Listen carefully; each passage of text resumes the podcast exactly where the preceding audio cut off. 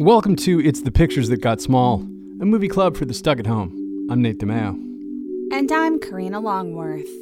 This week, we're eating steaks and drinking too many Jamesons while taking on the Catholic Church and various personal demons. In Sidney Lumet's The Verdict. As always, we're going to play a game and uh, talk about what we've been watching lately. But first, a quick note this episode was recorded a couple of weeks back before the world fell further apart. Just to tell you where our heads were at as we talked. Anyway, let's kick things off with our guest, Mark Olsen of the Los Angeles Times. Well, I think probably like a lot of people over the last few weeks in particular, I've been revisiting the works of filmmaker Lynn Shelton, who mm. died from a non COVID related health issue, you know, when we're recording this a few weeks back. I personally, I started with what's my favorite of her movies, Your Sister's Sister, that stars Mark Duplass, Rosemarie DeWitt, and Emily Blunt. And, and, you know, you can kind of feel her in that movie, like, pushing at the edges of like the micro budget scene that she came out of but and that there's a level of like craft and just sort of care to that movie and also the performances that she gets out of people that are really exciting and and feel really fully formed and then i also watched laggies which is kind of her slickest and most commercial movie but at the same time is also very like flaky and sad and i think if you take the movies that lynn made the, her feature filmmaking work and then you add in the television work that she did, it, she left behind an amazing, coherent like body of work. And I think she's one someone who's just done so well in this new ecosystem of filmmakers kind of going back and forth between movies and TV. And it's just it's it's such a loss that she she she died when it seemed like she still had so much work to do. I didn't know her, but I was instantly reminded how many people I, I know uh, did know her, and almost all of them from my end were uh, people who had worked with her on television projects. And it was really remarkable like how many people just just talked about um, not just sort of how lovely she was on set and how kind she was and, and what a team player she was and all of that but just everyone really like instantly had this thing that i think speaks to what you're talking about. They would really just kind of describe this lynn sheltonness that she brought to the scenes and brought to the shots and that you really can see in the movies. I was so so so shocked, you know, to hear about her passing. I mean, I, to see somebody who like was obviously like hitting a groove in her life and in her work, it's just, you know, I found it really devastating and it felt strange to be devastated in this time of death. Right. By a single death. Yeah, I completely agree. I don't exactly know how to segue, so I will just segue. um, this week was this kind of week where I kept putting on things that I was really expecting to love, and all of them just fell a little bit short. I rewatched uh, California Split um, for the first time since I was really young, and I watched it on the Movie Loft. Which, as I say that, like I know that there are a lot of people in the audience who are going to instantly have this surge of nostalgia because if you lived in New England in the 70s, 80s, and 90s, I think it might even still in some capacity be going on. Um, there was this UHF channel, WSBK Channel 38 in Boston, um, that had a sort of an intro, like AMC like movie presentation hosted by this guy named Dana Hersey, who had, who was this kind of like kind of rugged esthete. You know, he's kind of like a downtown Charlie Rose. This is the film which first brought young Steven Spielberg wide acclaim and marked him as a filmmaker to be reckoned with. Truly a dynamic film tonight. Duel. Buckle up and hang on. Remember seeing um, California Split on that um, when I was a kid, and knowing that it is really has such a cult, especially here in LA, where there are just some real California split heads. The, hmm. Like it's kind of like down and out version of Southern California, and you know rightfully love sort of Elliott Gould movies and these kind of shaggy Robert Altman movies. I was really expecting to love it.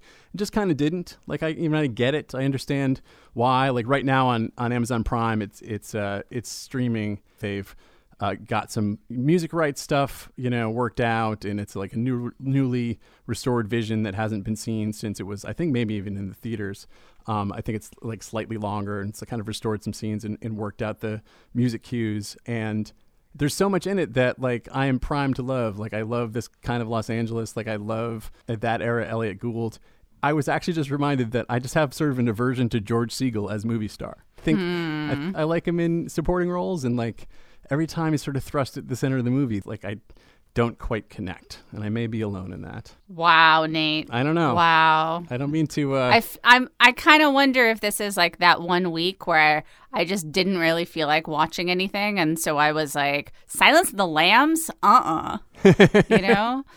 I just I wonder if like you know maybe things are as as the children say hitting different Maybe. sometimes in the core. but also, I feel like the the bar has been set so high, like on California Split. Like I, a, I remembered liking it, and then the number of people whose taste I really like, and, and often find myself like really clicking with. They ride or die for this movie. Like I was totally expecting to like jump on the train, and it was really good. The amount of like, man, I'm going to turn this thing on, and I'm going to you know fall in love all over again. I'm going to remember what love is. Didn't quite happen. Well, I think a lot of times, like shaggy vibe type movies, they are really like you either are in it or you're way Yeah. out of it. So it could even be one of those things like if you watch that movie again in like a year or something, you may like totally sync up with it. But it just, I think I can totally see why a movie like that may not hit right, you know, right now. But then the other thing that I did, I turned on like sort of extraordinarily randomly one morning over the weekend. Um, I turned on the French Lieutenant's Woman, which I had never seen. I'm, you know, went in feeling like, you know, Harold Pinter script and young Meryl and young Jeremy Irons, uh, lush costume drama.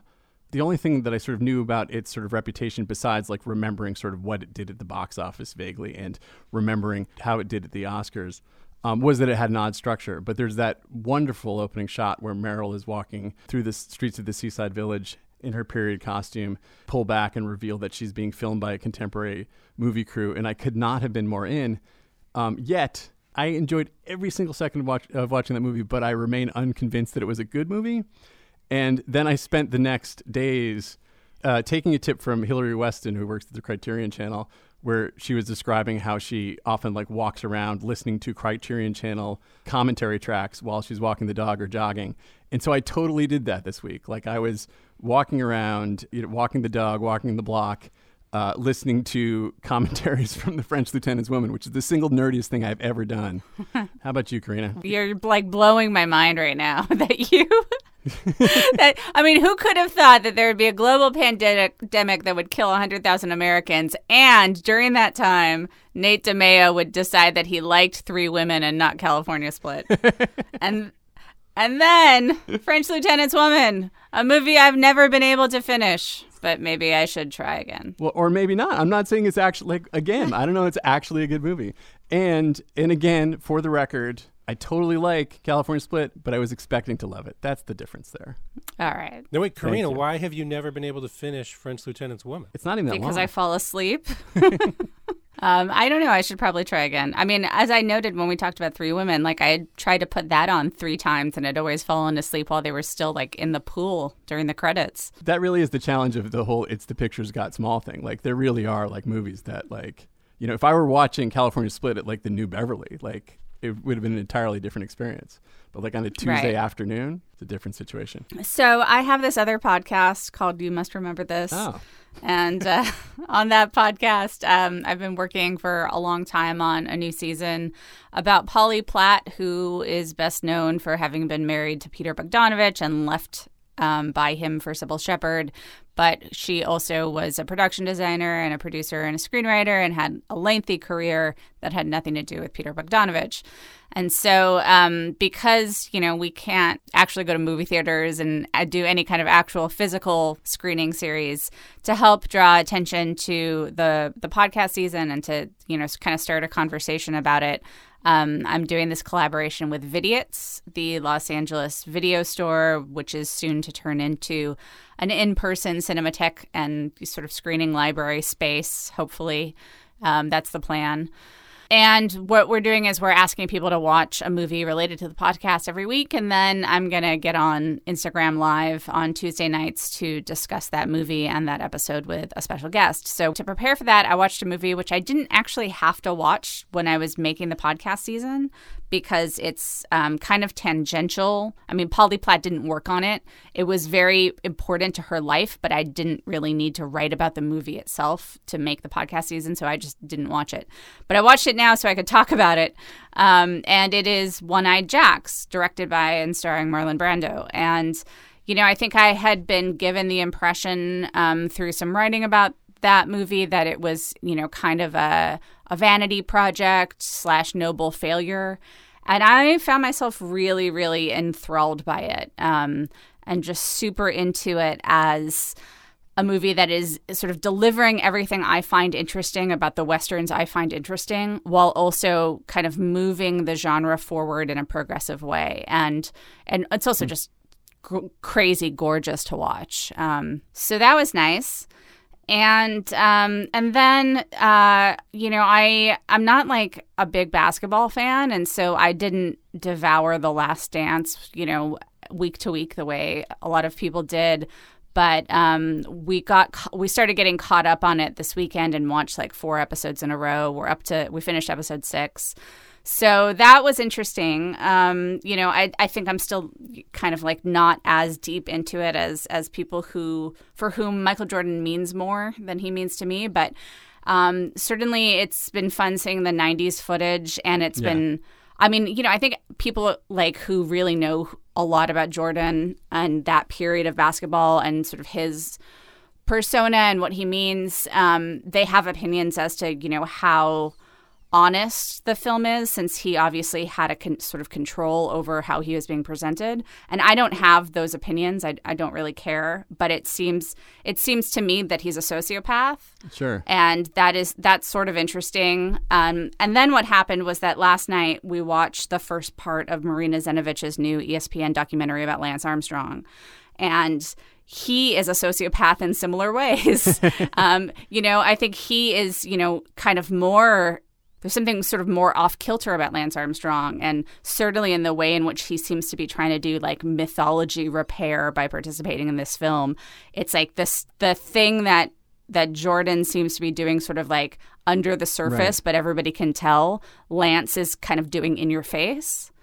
Um, and but just like thinking about athletes and success and and the the extent to which like you maybe you have to be if not a sociopath then at least like you have to be able to shut down the part of you that has empathy in order to have that kind of success you know? So that i don't know those ideas have been kind of floating through my head the past few days as i've been um, watching the sports docs. Well the thing i know when i watched last dance I, I was so surprised that given the fact that michael jordan's in control of the narrative that he portrays himself as being so boring that like he's the least interesting person in that show and you would think if you were the one making the show you would want to be the most interesting person. Well oh, i don't know. I think that uh, there are people that i've known who don't like don't want anyone to really know them and so they deflect attention away from themselves. Yeah, I think that you know, uh, while I'm out here uh, butchering sacred cows, um, I you know, I it really doing a lot for my uh, for you know my my dude credibility.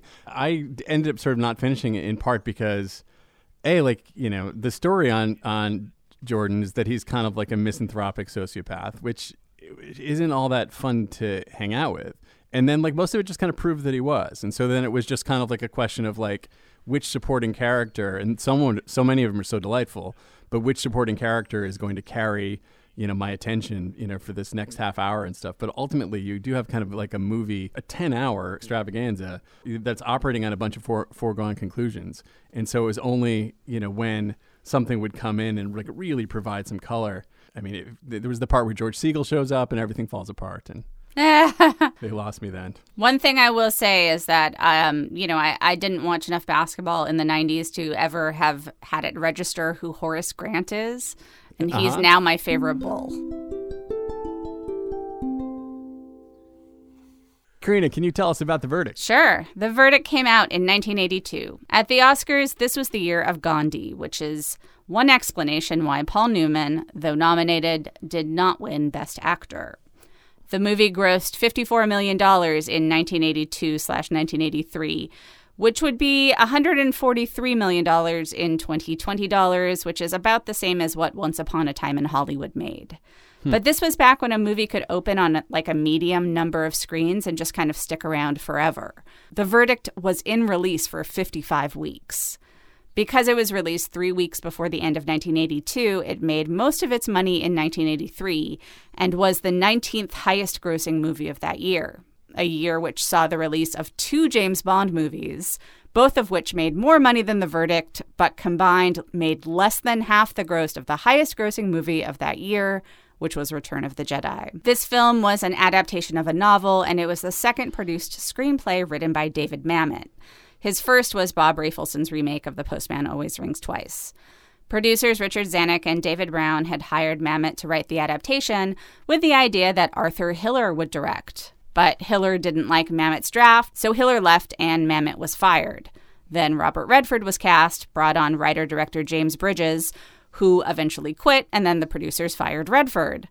Then Sidney Lumet was hired, and he went through all the previous drafts of the screenplay, decided Mamet's was best, and made that one and cast Paul Newman. So this is the beginning of a big run for Mamet. Glengarry Glen Ross would premiere in London the following year, and then between 1986 and 2001, he'd write and or direct About Last Night, House of Games, The Untouchables, Homicide, Hoffa, Wag the Dog, The Spanish Prisoner, The Edge, Ronin, Hannibal, and Heist, plus many more that maybe you won't recognize, but that's, you know, a hell of a run. It's a run. At the time of the verdict, Mamet was married to Lindsay Crouse, who plays the nurse turned preschool teacher turned star witness in the movie. This was the only Mamet film Crouse would appear in other than House of Games, his directorial debut before they divorced in 1990. So, talking about Mamet's run, Newman was also coming off a pretty great run. We've talked before on this podcast about the sort of 20 year streak that Tom Hanks went on, basically beginning with Splash and ending with The Terminal. And Newman really gives Hanks a run for his money in the lo- longevity department. So he does The Long Hot Summer and Cat on a Hot Tin Roof in 58, and then he kind of doesn't stop ever. In the next 10 years of his career, he makes Exodus, The Hustler, Paris Blues, HUD, Harper, Torn Curtain, and Cool Hand Luke. Then Butch Cassidy in 1969.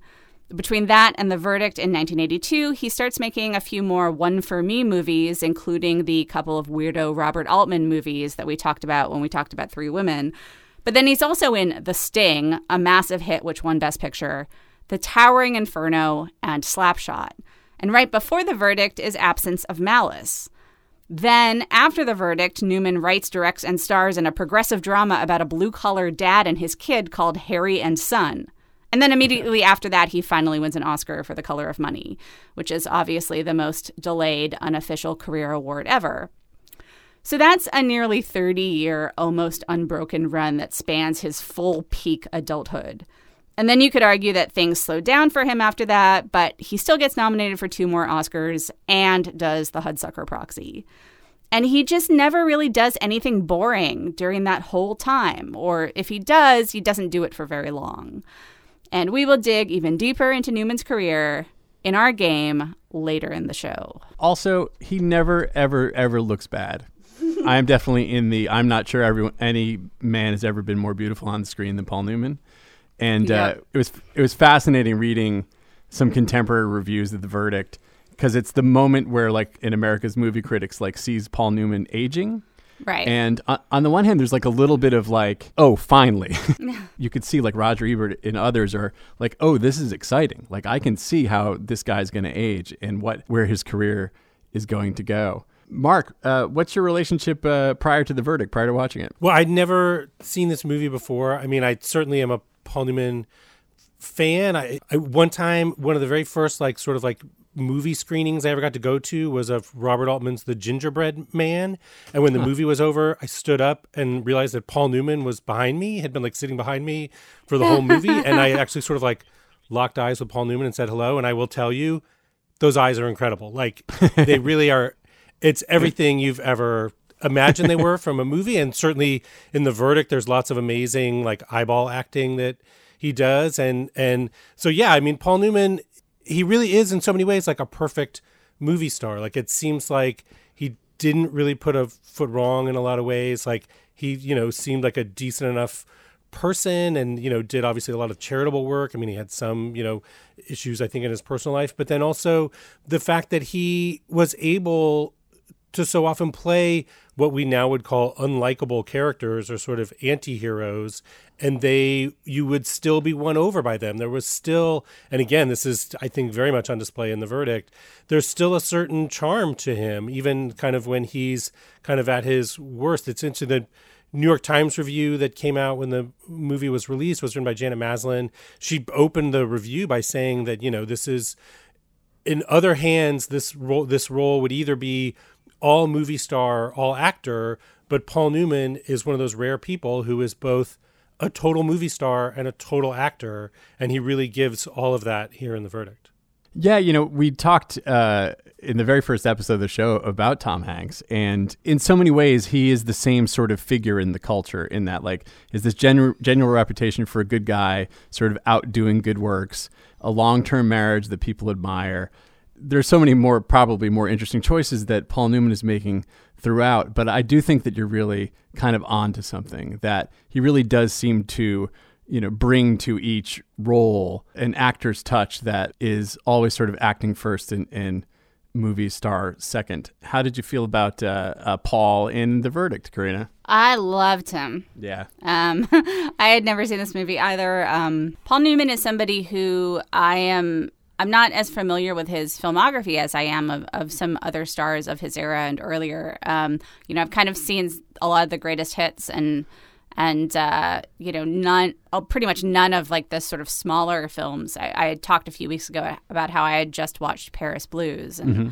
which was you know great um, and so i just you know never gotten around to watching this and i feel like it's it's a fun thing to discover someone who's obviously so great and to just be like kind of getting to know him at age 40 yeah um, but yeah i mean i think that one of the things that's so great about paul newman is that he is always a movie star, even when he is doing something like this, which feels like it's sort of, you know, almost Taylor. It's what we would later consider to be Oscar bait, I think, you know, of taking somebody and, and meeting them like kind of when they're at their lowest and watching them redeem themselves. You're, there's never really any question of like whether or not he's going to do the right thing because he is, you know, just such a movie star and so good at that.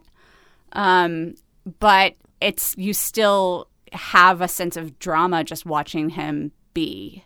Also, I think it says something about how it's hard to imagine anybody else in this role. Like, what he's so good and so perfect, and yet Karina, like you mentioned, you know, Robert Redford was in the running for this role on the the, the extra on the the DVD or Blu-ray where producer David Brown says that uh, Dustin Hoffman was up for the you know pursued the role. Cary Grant and Frank Sinatra, he says, both pursued the role. Yeah. Which I can't, you know, imagine either one of them playing this part. Right, right.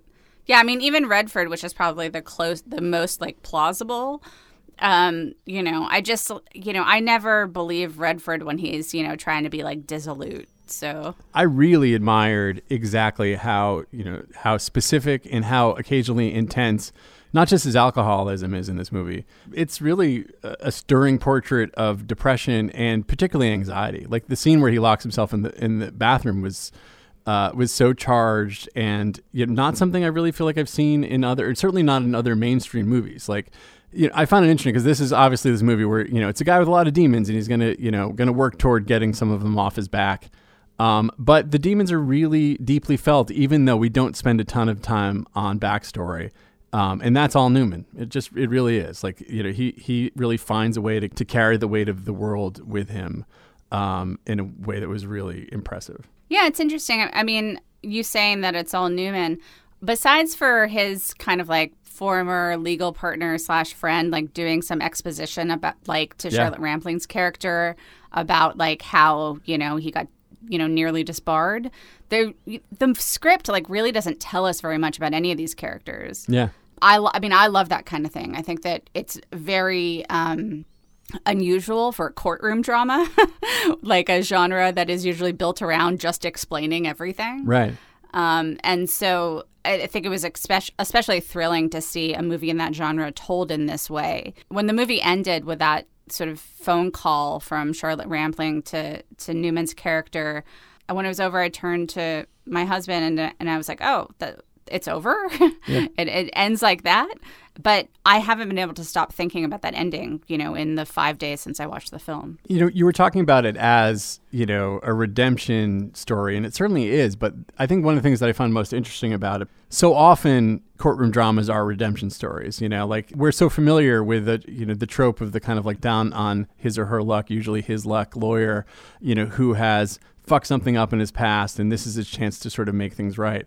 But this is so interesting because it's it's what he's really after is like a sort of you know he needs to feel good about himself again. You know, he's mostly just depressed and feeling you know sad about the lack of control that you know he has in his life and how he's sort of fallen and there is that moment that he has with with his client you know who's on the respirator you know where in is sort of spurred toward righteousness but the truth of the matter is, like, very few of his decisions, you know, beyond that moment are driven by, you know, much of anything besides sort of ego. Like, he needs to win this case. You know, he needs to.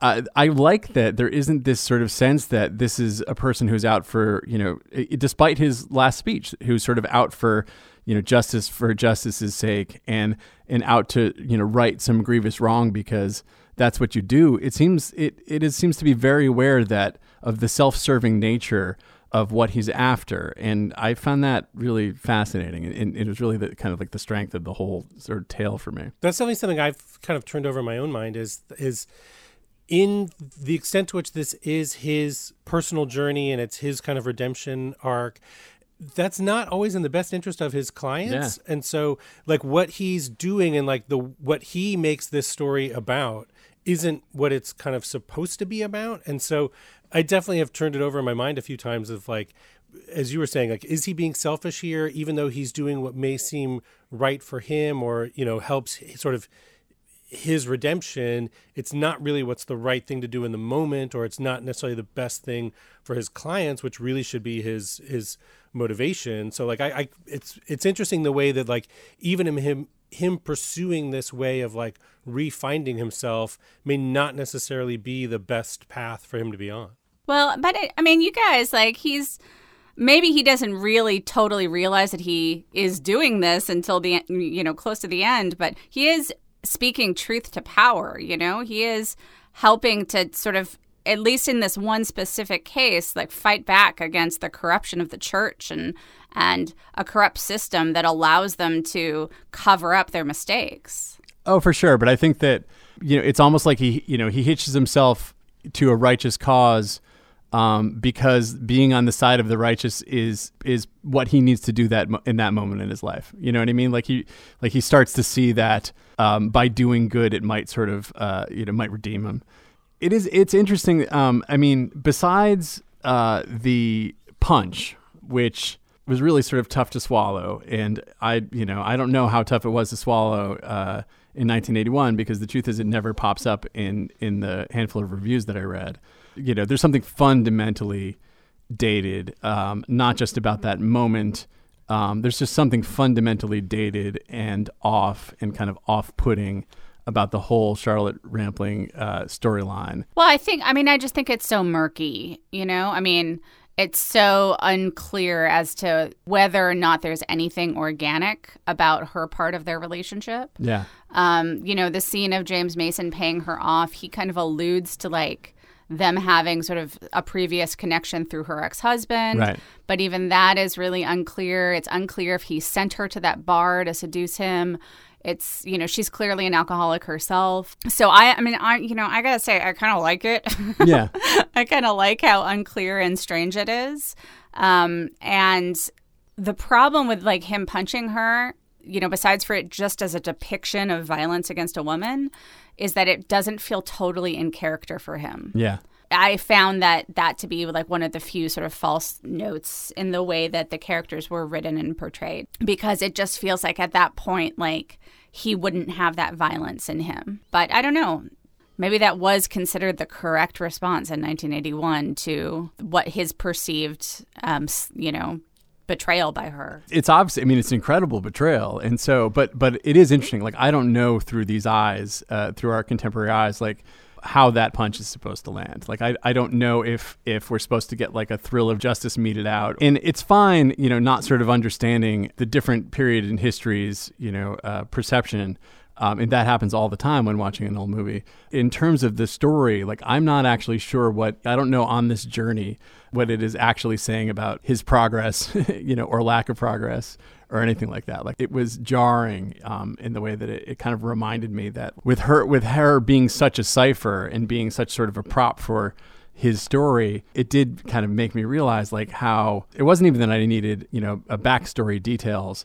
I would like to have like a better sense of like the relationship was about to either of them and that seemed missing. But you could tell there was like there was really smart stuff going on. It was so interesting to sort of see that this is a you know woman who had some legal c- career you know in the past and is clearly jockeying um, relatively effectively, we assume, to get into this high-powered uh, Cambridge law firm. Yet, you know, here's Jack Warden literally treating her like the help. Trying to track down a Caitlin yes? Costello. Laura. Laura, you got a cigarette? Caitlin Costello. Yeah, that's right. I Well, she left about four years ago, and we're looking for a chart. I'm sorry. Caitlin. No, Caitlin. Costello. Bye. Laura, don't forget the cigarettes, huh?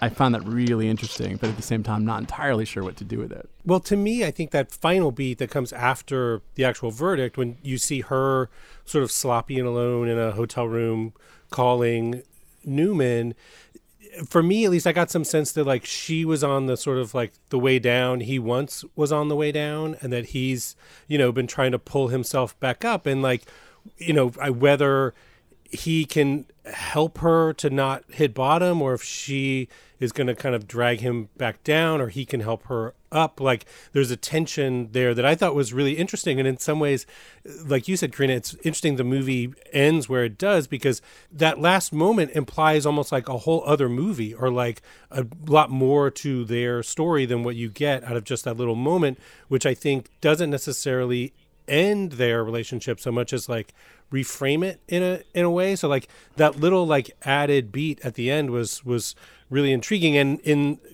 I'll, I'll show my nerdiness here. That there is a commentary track that Sidney Lumet did for the movie and he talks about how that beat at the end was not in Mamet's original script. It was something that he Lumet wanted to add just because he wanted like a little something more with the with the two of them at the end. Interesting. Ah, interesting. Yeah, apparently Mamet's original script did not even include the reading of the verdict. Like they come out to read the verdict and you don't hear it.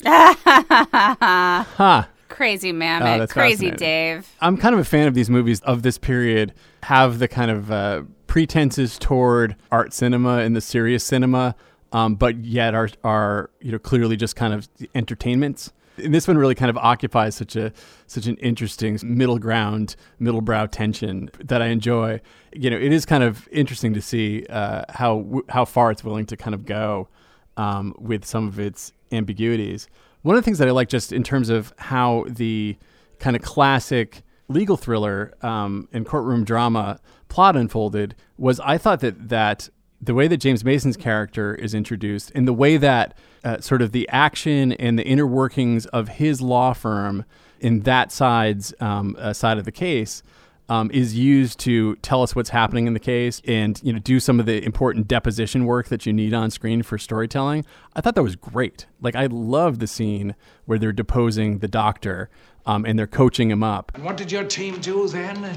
you brought 30 years of medical experience to bear, isn't that what you did? Yes. A patient riddled with complications, with questionable information on a medical chart. We did everything we could. To save her and to save the child. Yes. You reached down into death. My didn't you? God, we tried to save her. You can't know. You can't know. Ah, good, good. And there's this real stretch where like James Mason, you know, is really kind of only re- revealed, except for in this kind of a tool of the man kind of way. There's only that hint of villainy uh, when he has paid off, you know, Paul Newman's girlfriend, essentially. You know, I found that character of the extremely competent um, shark lawyer who is not, you know, particularly vile and repellent, which they usually are in that role. Um, I really loved him. I thought it was a, it was a super strong um, foil for Newman in this part. There's nothing not to like about James Mason. So, folks, What do we think? Was this a good time to be watching The Verdict? I say Mark, why don't you Oh. go first? Oh, Karina, why don't you go first? Sorry. All right. I was so excited about this question because I've been think I've been thinking about it, you know, since I was in the middle of watching the movie, which is like absolutely yes because of it's just sort of everything I want right now. It's like a super handsome actor being a movie star. Um, it is a, a familiar genre that's doing something interesting with the genre, and then it's just like all of this like old school East Coast bar where like you can just hang out and then order a steak. And then at one point, like there's like a window he goes to and he makes himself a sandwich. Like, and, and then, you know, the eggs, the eggs, it's like, There's a box of eggs just oh sitting my out God. for anyone to and eat. And then it's like the pinball. Like, I don't know if I'll ever touch a bar pinball machine again. You know, it's just all this stuff where it's like, I want, you know, I'll take, you know, an alcoholic downfall. I just want to be in that bar. Lumet says on the commentary track that he he doesn't like to reuse locations. He had used that location, that bar, in one other movie, but he liked it so much he used it again. And he says that it was in New York City, that it was on 10th and A. So I don't I don't know. Oh, wow. if- Interesting. I oh, really? I don't know when it was. You know, if it still exists, when it stopped being a bar. But yeah, I mean the the windows on it are very distinctive, obviously. And he also, I think it appears, he says in one of the Godfather movies. Oh, Well, it reminded me a little bit of a bar, which was one of the last bars I went to before we had to stop going places, actually in New Orleans. Uh, Now it seems crazy, but I was in New Orleans like the first few days of March. Um, and then it also kind of reminded me of this place where um, uh, we would go to sometimes when Ryan was shooting Knives Out in rural Boston. Um, you know, there was like a, a place where, you know, it was more of a restaurant, but it was a bar too. And, you know, the, the only thing that seemed safe to eat on the menu was like the New York strip steak. And they had Keno at every table. And so, like, I, I tried really Exactly. hard to figure out how to play Keno and didn't really succeed. But great times. That is one of my favorite parts of the movie is when the second time Charlotte Rampling comes in the bar and Paul, Paul Newman's kind of getting somewhere with her and he says, you know, let's let's get some dinner and you think they're going to go somewhere Right. else. They're gonna go to a But then they restaurant, but just- no. They've moved from the bar to just a table kind of behind a railing and so it's like that was taking her out to dinner was just like sitting at a table instead of sitting at the bar. And you get the feeling the bartender cooked that steak himself. oh, absolutely I just, I, you know, I love it. I mean, you know, like, I don't believe in God, but like, God willing, we'll all be able to go to a bar someday and play pinball and eat a questionable steak. Absolutely. And I, you know, I, I when he has the good round of pinball and he's sort of like momentary lifted, I really felt that. I re- was really right there with him. Oh yeah, a couple times he does this sort of like really like uplifted like I'm not going to try to do it, but sort of like a woohoo that just it's like Yeah. it's so it just feels uncharacteristic for Paul Newman kind of, which makes Uh-huh. it feel super raw and like like And revealing. Yeah, exactly, exactly. So how about you? What do you think about this one? Oh, yeah, I think for sure this is a terrific movie for right now. I think the the fact that it's like a courtroom drama, so you kind of know where it's going to be going, but then there are enough surprises and it's done in such an interesting way that the movie still feels very fresh. It has like a seriousness to it that you feel like you've watched a good movie, but then also it is still pleasurable and fun. There's nothing like punishing really about the movie. And I think also apart from the scene we're talking about where he hits Charlotte Rampling, I think it still like plays okay to like a modern sensibilities like there's nothing that one thing aside it's like it's okay for 2020 and then and then just yeah there's you just can't there's it, there's a lot in this movie that you just can't beat. I will say that I definitely went in expecting to truly love this, and and I don't mean to be that guy this episode, but I'm totally that guy. you know, because there's not there's I don't think there's anything I like more than a high-minded popcorn movie. It- you know, where I have sort of trouble with the movie, and it's and it was you know it's definitely at the margins. And whole you know please go out and watch the movie if this sounds good. Is was actually in some of the popcorn parts. Like there were just times when I wanted I wanted the entertainment aspects to be uh, more entertaining, and I wanted the twist to feel more twisty. But man, oh man, just the chance to like hang out, you know, and stare into those dreamy blues for all that time is really something. And this is a sort of completely transporting and nostalgic look for sort of like a time gone by. over and over and over again, I find super valuable while we're all locked in and feeling very much of the times we're living in. So for sure, go watch The Verdict. We ready to play a game? So I had a really hard time trying to figure out a game related to the verdict. And then Ryan, my husband, gave me an idea. And I don't have a title for this game. Um, I want. I hoped that I was going to be able to figure out like a way to create a game called Paul Newman or Paul Human, but I, that it doesn't really fit this game. One thing that it does fit is this idea, you know, borrowed from our former guest Lindsey Weber of the Who Weekly podcast. It has to do with some of Paul Newman's Whoier movies. Excellent. So basically, the concept is, you know, I in my history segment I listed off all of these hits that you know iconic films that we associate Paul Newman with, but this guy just worked a lot he just worked a lot for like 50 years. And so, in addition to all of those movies, there's also a ton of movies that I've never heard of that I think have pretty much fallen out of the sort of public consciousness. So, in this game, I'm going to give you two movie descriptions and titles. One of them is a real Paul Newman film, and the other one I made up. And you have to tell me which is real and which one isn't. Excellent. All right. Question one Which one of these is the real Paul Newman movie? Is it The Left Handed Gun, the, uh, the description of which is After his employer is murdered by rival cattlemen, a troubled and uneducated young cowboy vows revenge on the murderers. Or Left-handed is it Sometimes a Stranger? An upstart rodeo rider clashes with his businessman brother in pre World War I West Texas. Well done, because both of these sound like real movies. Nate, I'm I'm fairly certain the left-handed gun is a movie. Yeah, but I'm also fairly certain the other mo- other movie is a movie. Um, I'm sorry, Judge. What was the second movie title? Sometimes a stranger. Sometimes a Stranger, starring Paul Newman. But I think because of the fact that Paul Newman directed, sometimes a great notion. Ah, I think mm. Karina is attempting to play with our sense memory of what we think a Paul Newman movie might be. Classic Karina. Yes, let's do it. The left-handed gun. Correct. Question two Glad to have you right here. Is the real Paul Newman movie From the Terrace, in which an ambitious young executive chooses a loveless marriage and an unfulfilling personal life in exchange for a successful Wall Street career? Or is it The Price of Success, in which a former convict will do whatever it takes to get even with the tycoon who bankrupted his father? Okay. Both This one I'm well done because both these movies can, can clearly be movies. But I feel like we're going to know all the Paul Newman movies likely from like the 70s and beyond, right? And so I'm trying to picture Paul Newman pre this time. He could even, he could have He been made in- a lot of movies in the 50s and 60s. Absolutely. And I feel like uh, he's trying on a lot of different roles. I feel like he's wearing a cowboy hat sometimes. And I like this notion of Paul Newman as the office drone moving up the ladder or whatever the plot of the first one was. I like that terrace one. I'm pretty stumped on this one, so I'll, I'll if you have if you have a good feeling about it, I'm feeling lucky on the terrace one. Your final answer is From the Terrace? From the terrace, exactly. The terrace one, as we call it. Correct. Yes. From From the Terrace Wow. is a real movie from 1960. All right, question 3.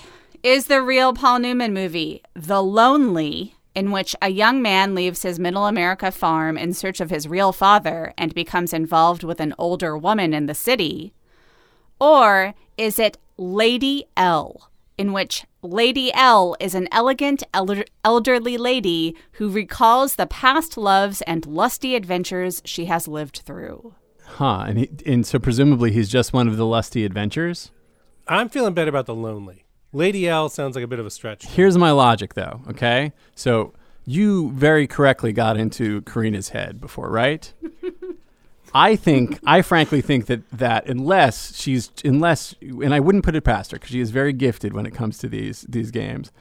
I think that Lady L in picking a Paul Newman movie where where I'm not sure what character he would play in the description might be a bridge too far for Karina. So I think that's the one. I think the other one sounds like a movie Paul Newman would be in. Therefore, he wasn't in it. Correct. Yes. Whoa. Yeah, so Lady L is a real movie from 1965 in which Paul Newman is second on the poster. So, I mean, maybe he's like the big love. It's like Sophia Loren is Lady L, And then um, the her two the two men whose names are on the poster are Paul Newman and David Niven. All right, next question: Is the real Paul Newman movie WUSA in about a radio station in the deep south which becomes the focal point of a right-wing conspiracy, or is it Deadline? In which a veteran investigative reporter discovers a rival newspaper has been infiltrated by the KKK. Ooh. I'm like 85% sure that WSA is a movie. It, uh, yes, I, I, that it sounds vaguely familiar, so I'm going to go with that. But again, I would like to see Paul Newman in both these movies. So well done. Let's go with WSA. Correct. You guys are on a roll. Hey, look at us. This is a fun game. I'm enjoying this Uh, game totally. very much. Okay, well, we only have two more But wait, questions. now what year? What year was WUSA? 1970. That makes me even more intrigued. I like that. That's a that's a good premise for 1970. Here we go. Is the real Paul Newman movie When Falls Danger? A tornado threatens a resort and its guests as a love triangle ensues between the property manager, his ex wife, and a mysterious stranger. Or is it When Time Ran Out? An active volcano threatens a South Pacific island resort and its guests as a power struggle ensues between the property's developer and a drilling foreman. I'm I'm gonna go with the second one just because I want to see that movie. I feel like there was just a phase, you know, in the sort of Hawaii becomes a state phase where people really like tropical island movies, and I feel like a Twister is harder to pull off. Let's go with uh, let's go with the, the tropical island one. You guys are so good at this game. Hey, look at us When Time Ran Out from 1980 is a real movie about an active volcano. from 1980. Yeah. He does this two years before the verdict. He does this right after Slapshot. Uh-huh. Look, those um, race cars don't pay for themselves. Which one is the real Paul Newman? If you guys get this one right, it'll be the first time ever in the history of this show, I think, that you've got gotten all questions right. So, You don't tell the pitcher when he's throwing a no hitter. I know exactly. one more batter. Again with the head games from Karina Longworth. You you can do it, champ. Oh god. All right, here we go. Pocket money. Broke and in debt, an otherwise honest cowboy gets mixed up in some shady dealings with a crooked rancher. Or is it fortune favors the bold? A cynical former race car driver turned factory worker plots a comeback, but gets drawn into labor unrest along the way. I think that I think this is a decoy because I think it's I think we're supposed to sit and tell think to ourselves, is this where he fell in love with race cars? But I think that sounds like an excellent movie. That is my favorite of I think that is a fake movie. I'm calling it out, but that is my favorite of your fake movies. So wait, so you so you think the actual movie Is, is is this pocket, money? Yes. Yeah, I I because again, I I feel like Pocket Mo- Money is a movie. Yes. Let's go with pocket money. Correct. Oh, Ah, we can take a victory lap. Wow. Wow, you guys. I really thought this game was going to be harder. No, it was no, it was that was. I mean, we got it right, but that was it was a a challenging game. I mean, look, it took a combined effort. if if you know all of these ideas are available you know if you want to if any of you guys want to start developing fortune favors the bold with me Yeah, you should register all of those immediately with the WGA. I know you re- you really had me at labor unrest uh, in that last one. That was really when I wanted to see that movie. Mark, can you tell us about uh, a theater or film society or screening series that you are particularly missing right now? Yeah, I think this is I think this is one that no one has mentioned yet, but I'm not sure. It's the the public programming of the UCLA Film and Television Archive.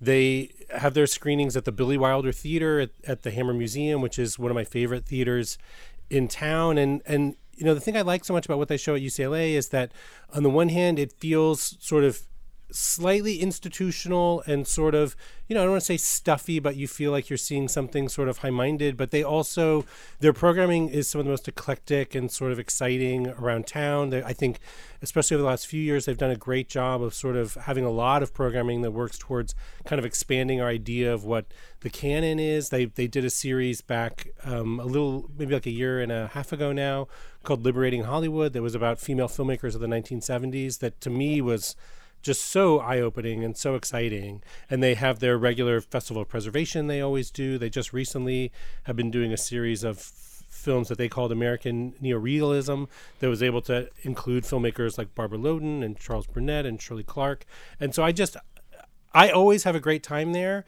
and I like the movies. They usually get a decent print. They have some great guests. I saw a barn burner of a Q&A last year. Um, it was um, Mary Lambert's Siesta, and both Jodie Foster and Ellen Barkin were there, and were not uh, pulling any punches. Like it was a very freewheeling Q&A. So I always have a great time when I go to the Hammer Museum for UCLA screenings, and so I really I I currently miss that a lot.